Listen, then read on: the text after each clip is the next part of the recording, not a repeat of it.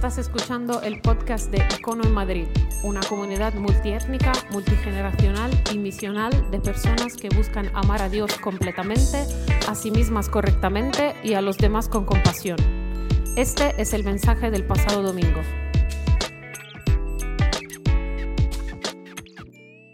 Hemos titulado la charla de hoy, que será la primera de dos, seguimos la, la semana que viene, si no me echáis antes.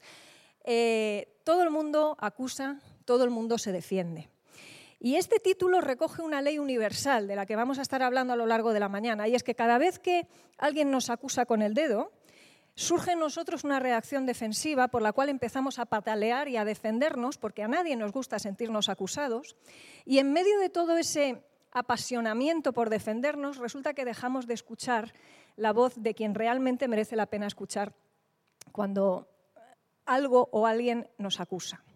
Luego lo voy a desarrollar un poquito más, ¿vale? Pero sí que quería dejaros ahí al menos con esta idea, esta ley universal de que cada vez que alguien acusa, normalmente la otra parte se defiende. El problema es que cada vez que acusamos con el dedo, ¿qué pasa con los otros tres? ¿Hacia dónde apuntan? Hacia uno mismo. Nos vamos a detener más de una vez en aquellas palabras de Jesús que decía, no juzguéis. Jesús decía no juzguéis injustamente o decía no juzguéis. Los cristianos somos probablemente de las personas que más juzgamos, porque nos cargamos de razones y por eso muchas veces yo creo que espantamos a la gente justo en dirección contraria a donde nos gustaría que fueran.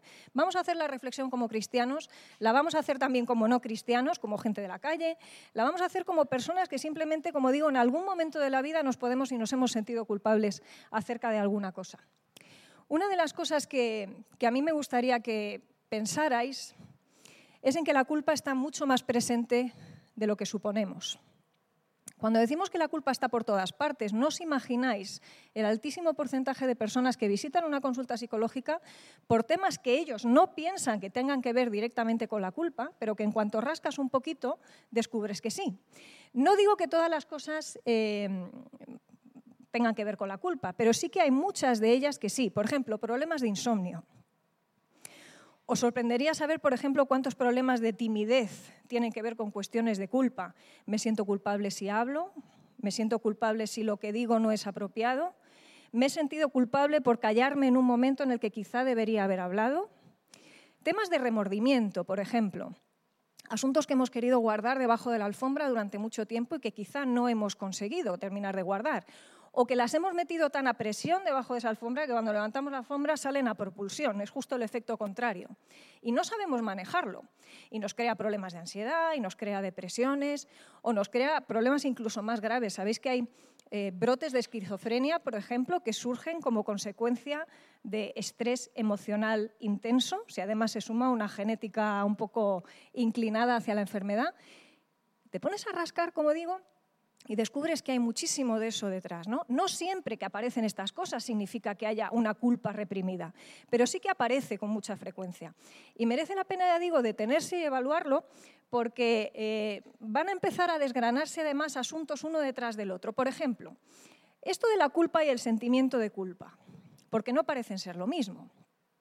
Uno puede ser culpable de algo, pero sin embargo no sentirse culpable, uno puede no ser culpable, entonces, y combinarlo con lo otro. Puede ser al revés. Puedes tener eh, justo la situación contraria. Y podríais estar cruzando ambos asuntos y os encontraríais con todo tipo de casuística. Ningún tema entonces está tan presente como esta y ningún tema es, digamos, está tan en el centro de, nuestro, de nuestra obsesión por intentar eliminarlo. Si miráis alrededor, os vais a poder dar cuenta de que esto empieza ya desde que son los niños muy pequeñitos, cuando educamos, por ejemplo. Intentamos por todos los medios que los niños tengan conciencia, que tengan un sentido de responsabilidad, por ejemplo. Intentamos por todos los medios eh, pues que en algún momento aquellos que nos han hecho mal sepan lo mal que nos hemos sentido por aquello. Queremos, necesitamos incluso generar esa culpa en los demás para que ellos puedan acercarse a nosotros, para que se pueda entrar en ese proceso que nosotros necesitamos de que se nos pida perdón. Entramos en todo un circuito por el que, si os fijáis también, muchas de nuestras relaciones están marcadas por el asunto de la culpa o de la culpabilización. Vamos a hablar de culpa por acción y vamos a hablar de culpa por omisión. Fijaros, culpa por lo que hacemos y por lo que dejamos de hacer, desde por cómo nos organizamos el tiempo, ¿no os habéis sentido nunca mal porque no os dé tiempo a hacer lo que teníais previsto? O, por ejemplo, cuando acumulamos tareas, eh, pero resulta que eh, en un ratito nos sentamos a leer un libro y nos sentimos mal por sentarnos a leer el libro porque fíjate la de cosas que me quedan por hacer. O, por ejemplo, cuando no sabemos qué elegir, porque las opciones que tenemos delante todas son opciones malas. El otro día hablaba con una chica que decía, me siento mal por no haber impedido que mi madre decidiera no darse la diálisis. Su madre llevaba un montón de años postrada en una cama por una parestesia eh, de uno de los lados. Eh, le había dado una embolia años atrás, llevaba años postrada en una cama. Esta mujer estaba agonizando desde hace años, pero todavía funcionaba aparentemente su organismo y por aquella razón no había fallecido. Llega un momento en el que aparece un fallo renal y lo que le dicen es, si quieres seguir viviendo, te tienes que dializar. Y ella dice, pues no me voy a dar diálisis porque su decisión personal fue no darse diálisis. Claro, su hija ahora se culpabiliza por no haber peleado, entre comillas, según ella, lo suficiente, eh, porque su madre finalmente, lógicamente, ha fallecido. ¿no? ¿Qué se hace cuando las dos opciones que tienes delante son dos opciones malas? ¿Cómo se evita entonces la culpa? Porque es que pareciera que no hay opción buena, efectivamente, y que hagas lo que hagas, vas a terminar teniendo que cargar con una culpa en cosas menos dramáticas. ¿No os ha pasado sentiros culpable cuando tenéis que rechazar una invitación?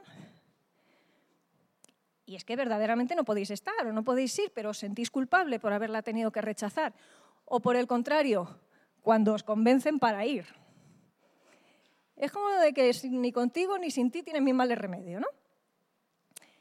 Vamos, que no hay manera de librarse de la culpa, que al final vamos con ese saco a cuestas, da igual lo que hagamos. Os pongo dos ejemplos. Os ponía antes el ejemplo de alguien que se sienta en un sofá a leer un libro y se siente culpable porque está viendo algo de polvo en el mueble. Pero claro, por otra parte me estoy cultivando, tampoco está tan mal que lea un libro. Además, el médico me ha dicho que descanse. No está mal, no, está bien. Sigues leyendo y dices, jo, pero fíjate, es que cuando lleguen los chicos no van a tener la comida puesta encima de la mesa, la van a tener que poner ellos o me voy a tener que levantar con prisa. Esa persona está leyendo el libro, más que leyendo, está escuchando su voz, reclamándole de alguna manera algo que podría ser absolutamente legítimo. Sentarse a leer un libro es absolutamente legítimo. Pero ahí anda ella peleando con la culpa, ¿no? O esa madre yéndonos al otro extremo de lo dramático de nuevo, ¿no? Que ha perdido a su hijo por suicidio y siempre, esto sucede siempre, la familia se martiriza el resto de su vida por si no podían haber hecho algo más por evitar el fallecimiento de esa persona. Y a uno en la consulta le toca revisar con ellos y llegamos casi siempre a la misma conclusión. Se hizo todo lo que se podía hacer. Esa persona, responsable o irresponsablemente, tomó la decisión de morir. Pero los que quedan se quedan manejándose como pueden, sacando la cabeza del agujero como pueden, porque se sienten culpables. ¿Vemos la diferencia entre el sentimiento de culpa y la culpa? El próximo día lo vamos a profundizar más. Hablaremos de culpa falsa y culpa verdadera. Para mí es de los conceptos más clarificadores que aporta el libro del que os hablaba antes, porque además nos va a obligar a meter a un punto de referencia en la ecuación. ¿Quién da el punto de referencia entonces para saber si una culpa es verdadera o una culpa es falsa? Yo digo, el próximo día lo vamos a desarrollar más. Hoy estamos poniendo un poco los cimientos, pero nos vamos a dar cuenta de que esto no es una cuestión subjetiva, esto no es una cosa de cómo me siento yo o cómo me parece a mí. Algún punto de referencia hay que tenemos que buscar para que esto pueda ser manejable. Desde pequeñitos decíamos, ¿no te da vergüenza esto, lo hemos escuchado todos. Cuando viene un padre o una madre a decir no te da vergüenza, ¿qué estás intentando generar en el niño? Culpa para que haya un cambio de conducta. ¿Y esto está bien o está mal? Podríamos entrar en un debate ahí. Pero fijaros, hace no tantos años los manuales de educación que se escribían estaban orientados a explicar que generar culpa significaba o sea, perdón, educar significaba generar una conciencia de culpa en el niño lo suficientemente fuerte como para que pudiera llegar a socializarse. Fijaros de lo que estamos hablando, esto ha cambiado muchísimo. Hoy la educación es muchísimo más permisiva. Por eso nuestros chavales piensan que no tienen que rendir cuentas delante de nadie, entre otras cosas porque los adultos muchas veces tampoco rendimos cuentas delante de nadie. En el contexto religioso que nos vamos a contar, ¿no? Todo es pecado, hemos asociado la religión a Dios cuando no tiene nada que ver. Jesús era el tipo más antirreligión que ha pisado la faz de la tierra. Él hablaba de relación con las personas, pero no de una larga lista de normas como forma de alcanzar la relación con Dios. Eso nunca fue así. Sin embargo, lo hemos mezclado todo. Y entonces la gente sale huyendo en dirección contraria, con toda la razón, por cierto, porque resulta que, claro, si todo es pecado, pues oye, cuanto más lejos ande yo de esta gente, casi que mejor, ¿no? Porque a mí nadie, no me gusta que nadie me ande acusando a todas horas con el dedo. A nivel social, casi uno se siente culpable por tener pensamiento personal y no seguir la línea que todo el mundo marque, porque claro, si no vas en la línea de la tolerancia intolerante, te sientes muy incómodo, te sientes muy culpable también. Pero no solamente ahí. Hemos hecho un esfuerzo terrorífico como sociedad por librarnos de culpa y no os quiero explicar.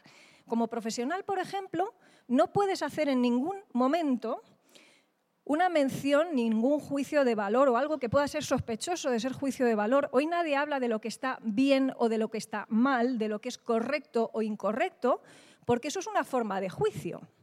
Tú puedes hablar de lo que a ti te parece que, ¿no? Yo no puedo emitir un informe clínico, por ejemplo, diciendo que el, paciente tiene un buen comportamiento o hace... Os sonaría raro, ¿verdad? ¿Por qué? Porque el juicio de valor tiene que estar absolutamente descartado. Esa es una de las razones por las que la gente muchas veces va al psicólogo en vez de a un pastor.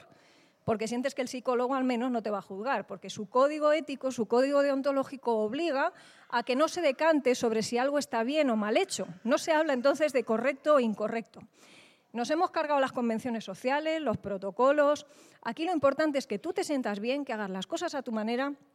Si salpicas un poco al de al lado, el, el de al lado también es lo suficientemente individuo como para saber lo que tiene que hacer, ya se quitará de en medio si le molestas, pero tú ocúpate de ti. No te sientas culpable por nada, porque además ese ha sido el mensaje, ¿no? La culpa es muy mala, líbrate de ella. Este libro del que os hablaba hace un planteamiento diferente y dice, la culpa, bien entendida, se entiende, es la que te lleva a la calzada real de la gracia. La gracia es un regalo que no se merece. Es algo que te llega no porque tú te lo hayas ganado, que eso es lo que dice la religión. La gracia es algo que te llega sin que tú te lo hayas ganado. Eso nos cuesta mucho entender porque no entendemos que haya nada gratis. Y entonces que por el hecho de tú sentirte culpable, de reconocerte culpable y buscar a aquel a quien has ofendido, recibas un perdón no solamente inmediato, sino un perdón absolutamente brutal que alcanza todos los espacios de tu vida, eso no se entiende. Pero es, eso es lo que dice el Evangelio. Por eso resulta tan retador hablar de la culpa en un contexto nuestro del siglo XXI, en un contexto cristiano, no religioso. Veis que insisto mucho en esa diferencia, contexto cristiano, no religioso. La religión te dice, eres culpable y tienes que hacer obras por alcanzar ese regalo, Empieza. Todavía no llegas, sigue. Y te aprieta, y te aprieta, te aprieta. Jesús lo que dice es otra cosa distinta. Te dice, mira, si te comparas conmigo, eres culpable. Vale. Pero ¿sabes lo que pasa? Que si tú lo sabes y yo lo sé, y yo lo sé, lo que hace falta es que tú lo sepas, yo te cubro. Ese es el mensaje del Evangelio. ¿Veis que no tiene nada que ver con la religión? ¿Veis que es eso lo que nos libera? Claro, la religión entonces no te da la solución, solo te indica el problema. Es como si a mí me viene un paciente a la consulta y digo, ¿sabe usted tiene una depresión de caballo? Arréglese usted ahora que tiene el diagnóstico. Eso es lo que haría la religión. Lo que hace Jesús es, yo lo llevo. Eso sí, tú me lo pides, si tú lo aceptas. Por eso decíamos, esa culpa es al final, sí, una parte del problema, pero es la que te lleva sin duda a la solución. Nadie se acerca a Jesús si no se siente culpable antes. Así que resulta que el gran dilema, que es, jo, tenemos que hablar de la culpa, resulta la gran puerta para acceder donde realmente siempre debimos estar, que es al amparo de quien puede borrar la culpa. Eso es lo que hemos cantado esta mañana. Hemos estado cantando de que Él borró nuestros pecados. No se ha mencionado la palabra culpa, pero la palabra pecado, que es tan políticamente incorrecta en nuestro contexto, ¿de qué habla? Habla de culpa. Habla de que nosotros somos pecadores delante de Dios. No tanto por lo que hacemos, sino por incluso lo que dejamos de hacer. Os vais a dar cuenta de que una y otra vez esto no va solo de lo que se hace, va de lo que no se hace. El Salmo 10 nos dice que aquellos, eh, los hombres malvados, las personas en general, son aquellos que no tienen a Dios en sus pensamientos. Y nosotros en general, incluso los cristianos, muchas veces pasamos por la vida como si Dios no pintara nada en ellos. En algunos momentos nos detenemos y lo pensamos y lo valoramos, pero no es algo que está ni siquiera en el centro de nuestro universo, lo tenemos de manera tangencial, circunstancial. Ahí está, pero está solo de vez en cuando. Así que la culpa entonces es mala porque nos hace sentir mal, sin más. Tiene que ser ese algo del que tanto han hablado los psicólogos diciendo, no, anular la culpa, anular la culpa, anular la culpa. Lo siento, no me puedo en ese sentido identificar con el enfoque general de la psicología a muchos les chocará una psicóloga hablando de cuestiones de fe. ¿Esto no estaba tan incompatible?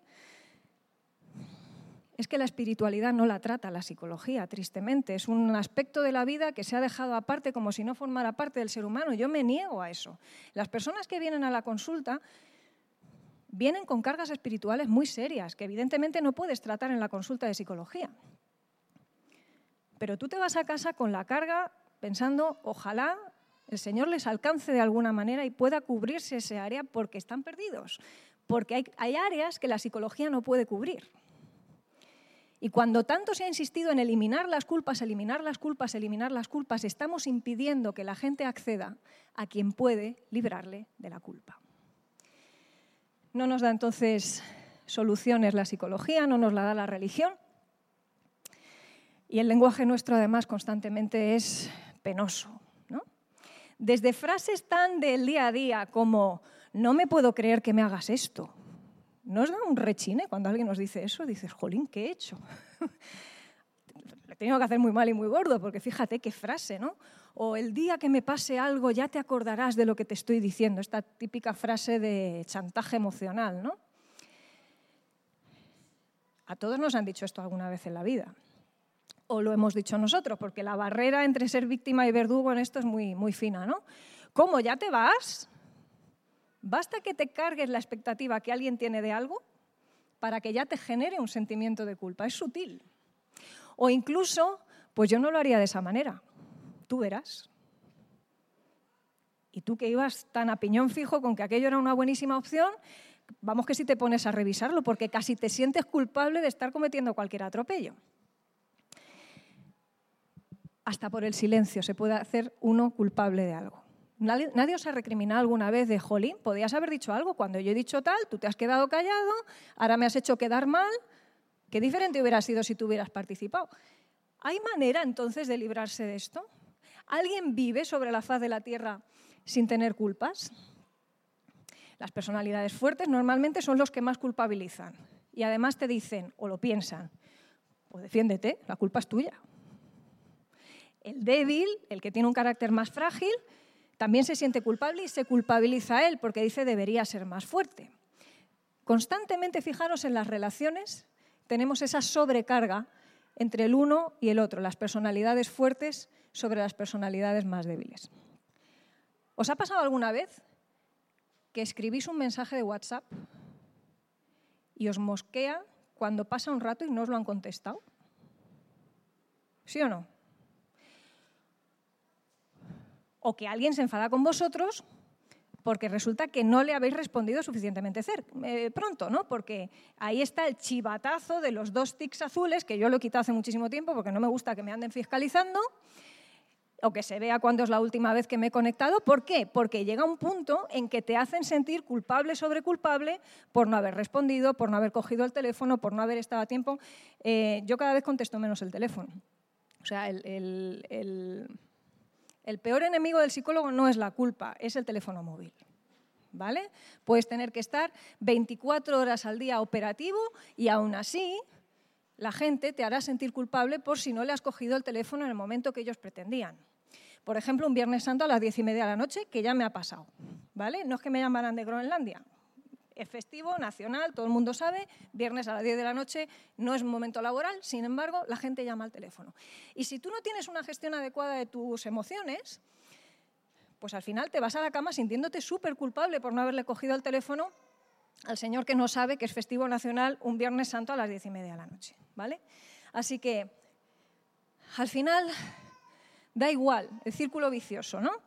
Me hace sentirme culpable, yo me defiendo, a la par que me defiendo te voy a culpabilizar a ti, tú también te vas a sentir ofendido y entonces una y otra vez vamos a entrar o a intentar reprimir la culpa como manera de gestionarla, que eso no funciona bajo ningún concepto, de hecho de ahí vienen todas las psicopatologías posibles, o te haces una úlcera, ¿vale?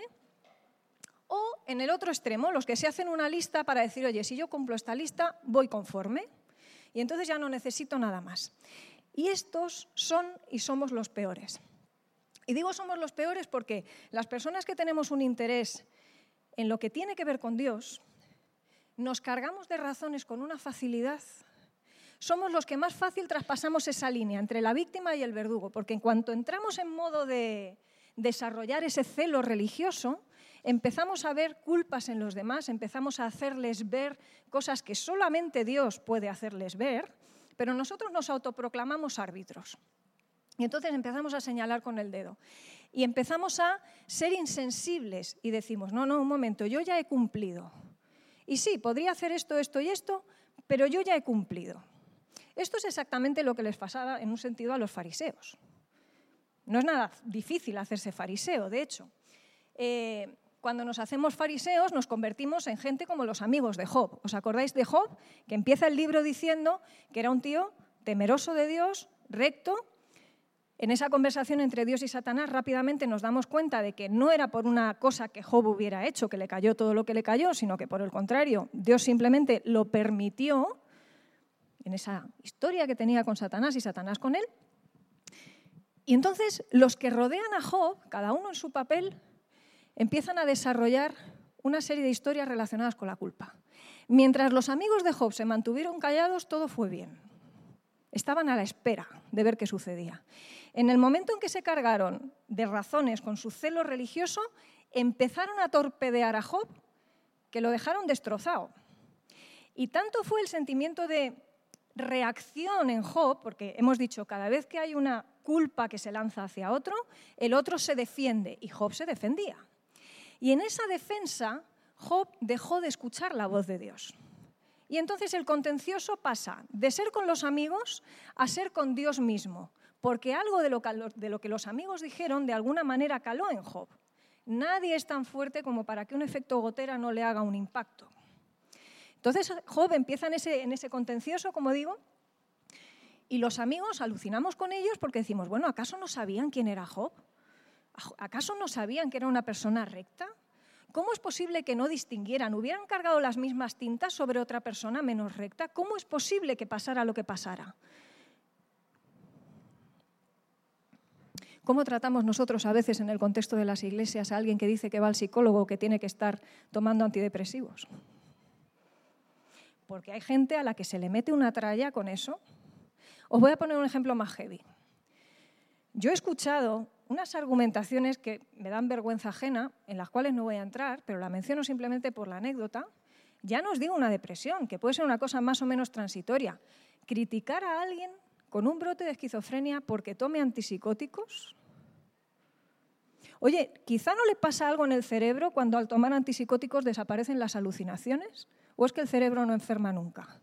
Pero vamos con la Biblia debajo del brazo, ¿no? A decirle a la persona lo canalla que es, la poca fe que tiene por ocurrírsele ir a un médico que le diagnostica tal o cual y que le prescribe tal o cual. Que es muy fácil ser el amigo de Job, el que machacaba. Esa línea se cruza con una facilidad absolutamente pasmosa. Así que a mí me gusta, eh, cuando, cuando leemos la Biblia, a, veces me da la sensación de que los cristianos somos muy torpes y muy simples en general, porque no, la hacemos propia, no nos la traemos a los ejemplos cotidianos del día a día. Nos parece que son historias muy alejadas de nosotros y no nos las traemos a, a nuestra cotidianidad. Y digo, esto que les pasaba a los amigos de Job, no es que les pasaba a los amigos de Job, es que nos puede pasar a cada uno de nosotros cuando nos acercamos a, otros, ¿no? a quienes incluso queremos acercar a Jesús, pero porque los amigos de Job, por cierto, querían acercar a Job hacia Dios, pero no acertaron. Podían tener una teología maravillosa pero lo destrozaron anímicamente y desde luego no ayudaron en nada. Vamos a cuestionarnos cosas, entonces. Las tres primeras que veis ahí las vamos a abordar la semana que viene. Aunque ya algunas ya veis que casi casi las podríais resolver. La, la culpa ayuda entonces o desayuda. ¿Es algo que automáticamente tenemos que anular? ¿O por el contrario puede ser un mecanismo útil cuando sabemos encarrilarla? Correctamente. ¿Por qué algunos tipos de culpa nos bloquean? ¿Pudiera ser que algunos tipos de culpa sean inadecuados? ¿Cuáles son entonces los adecuados y los inadecuados y cómo los vamos a distinguir? O, por ejemplo, ¿qué pasa con esto del arrepentimiento, el remordimiento? ¿Qué pasa con las personas que se sienten culpables por todo? O aquellos que no se sienten culpables por nada. Qué complicado, ¿no?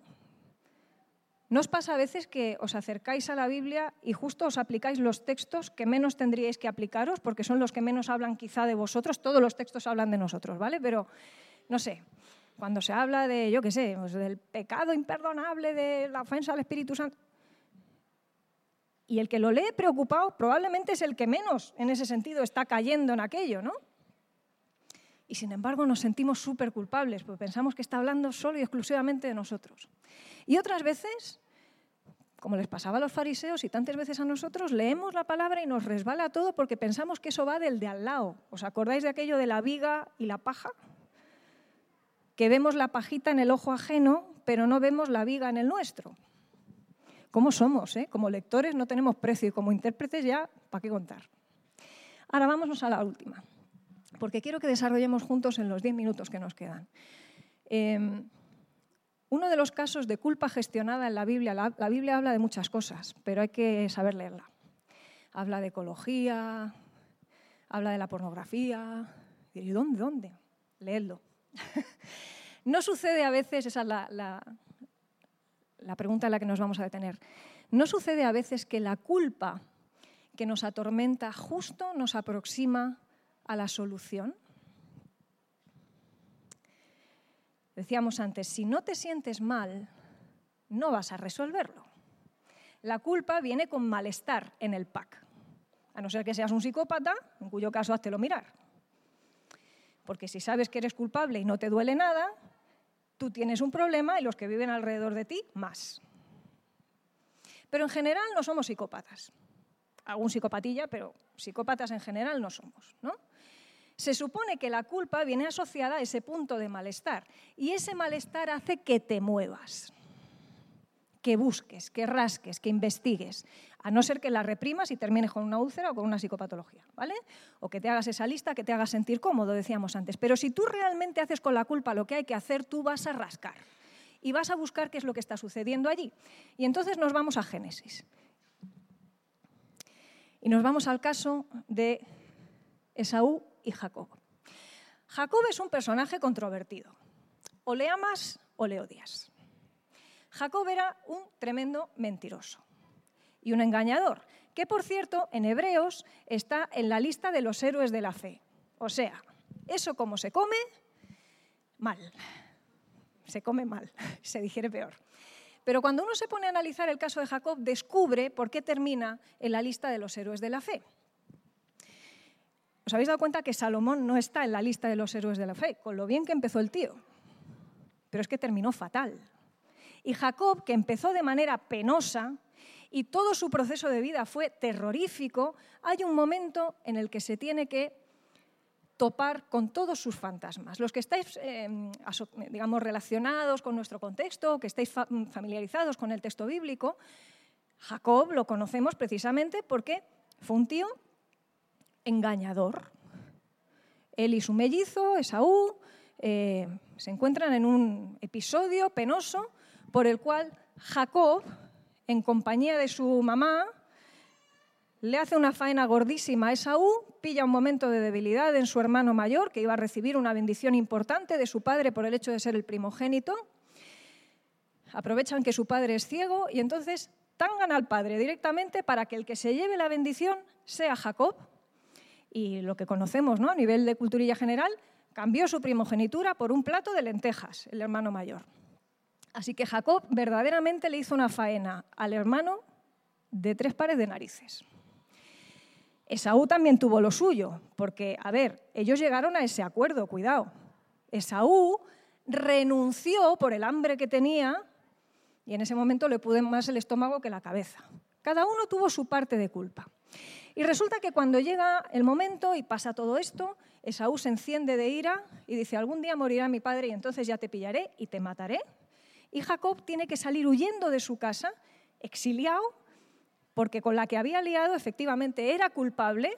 No sabemos cuánto sentimiento de culpa tenía, pero lo que tenemos clarísimo era que no quería que su hermano le matara. Ese era el contexto. Bien, termina en casa de su tío, ahí se convierte en el cazador cazado, porque su tío era un engañador, que lo tuvo siete años trabajando por una de la que se había enamorado, luego cuando llegó el momento de entregársela, no se la entregó, le engañó, le dio a otra, tuvo que trabajar siete años más por la segunda, que era de la que en primer lugar se había enamorado, es un culebrón, ¿vale? Y en todo ese contexto pasa el tiempo y mira tú por dónde llegamos al punto donde quiero llegar.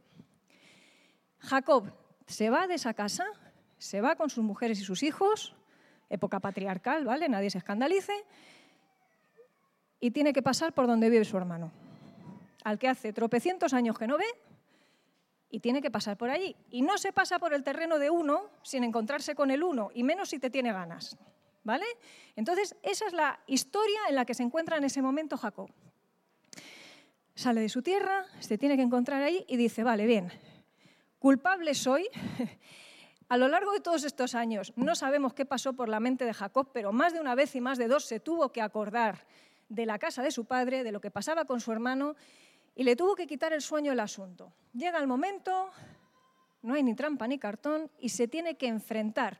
Y el primer intento de Jacob es hacerlo por sus medios. Entonces dice, vale, vamos a ver cómo convenzo yo a este chaval, que tengo que pasar por aquí y que no me haga nada, porque no sabe en qué estado está su hermano Esaú. Ahí no había móviles ni tecnología para investigar cómo estaban las cosas antes. Entonces, le hace un regalo espectacular, 580 cabezas de ganado, que lleva de avanzadilla como para ver si así de alguna manera endulza el camino. De hecho, fijaros, el versículo bíblico dice, apaciguaré su ira con el presente que va delante de mí, después veré su rostro y quizá le seré acepto. Y entonces pasa primero el regalo delante de él y él por si acaso se queda detrás.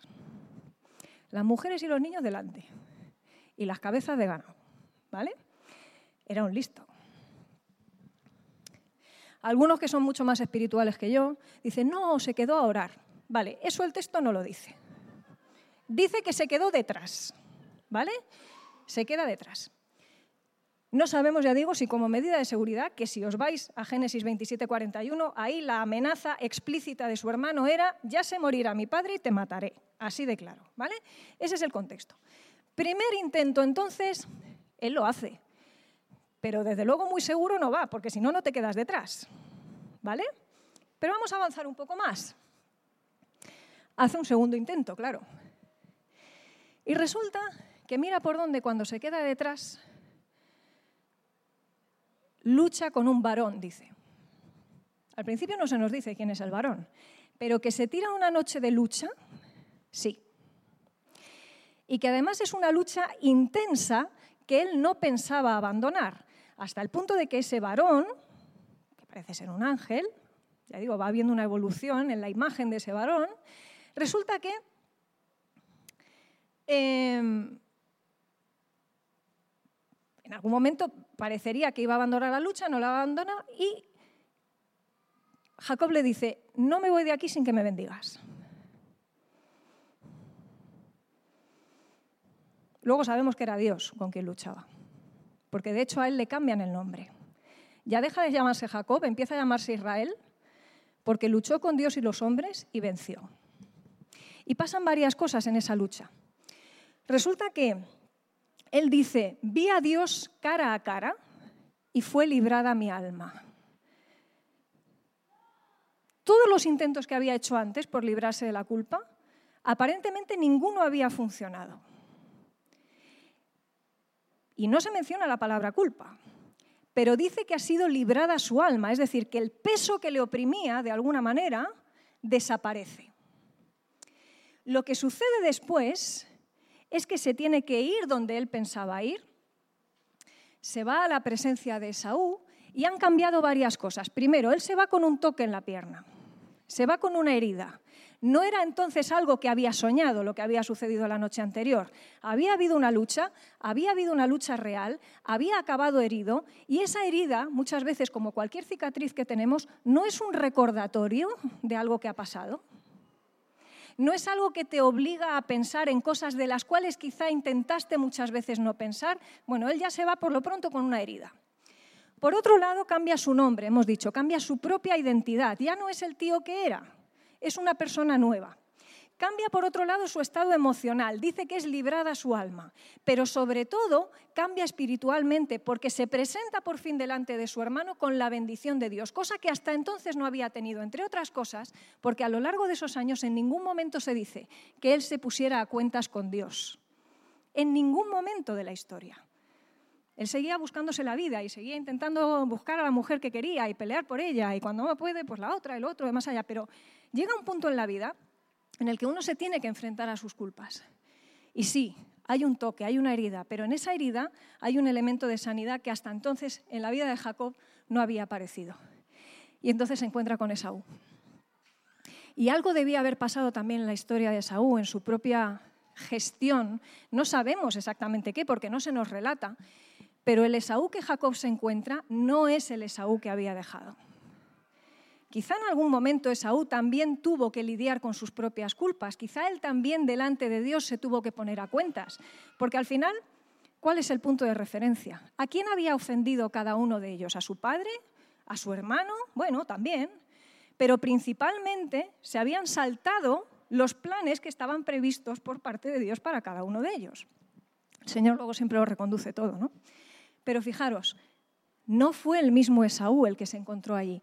Y entonces, en ese momento, cuando, cuando te imaginas ese reencuentro, te das cuenta de que cada uno ha tenido que gestionar sus culpas, de que necesariamente han tenido que meter a Dios en su ecuación, porque si no las culpas las escondes, pero no las resuelves. Y eso nos lleva a tener que traer esto a nuestra propia vida. Es decir, pudiera ser que a lo mejor Jacob y nosotros tengamos mucho más en común de lo que pensamos? ¿Pudiera ser que en cada una de estas historias que estamos viendo resulte que Dios me está hablando acerca de cómo tengo yo que resolver mi culpa? Lo puedo hacer por, por métodos humanos, puedo hacer ese primer intento que hizo Jacob, pero no funciona. Vas con miedo. Las cosas pueden salir muy mal. Y no significa que si tienes la bendición de Dios, el otro no te vaya a poner la cara colorada, ojo, pero tú no lo vas a gestionar igual. Porque cuando tú metes a Dios en la ecuación y te reconoces culpable, y el otro viene y te pone la cara colorada, le puedes decir, tienes razón. Así que te pido perdón. El arrepentimiento y el remordimiento, lo hablaremos el próximo día, parecen lo mismo pero no lo son. El remordimiento hace que te vayas preocupando de ti y salgas en dirección contraria de aquel a quien has ofendido para que no te ponga la cara colorada. El arrepentimiento, por el contrario, te acerca a la persona a quien ofendiste, porque lo que te importa es esa persona y no tú.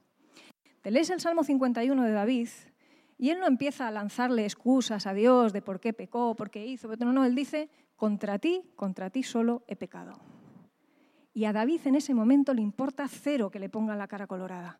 Reconoce su culpa y no va por sus propios medios. Va diciendo, he pecado contra ti, haz lo que quieras conmigo.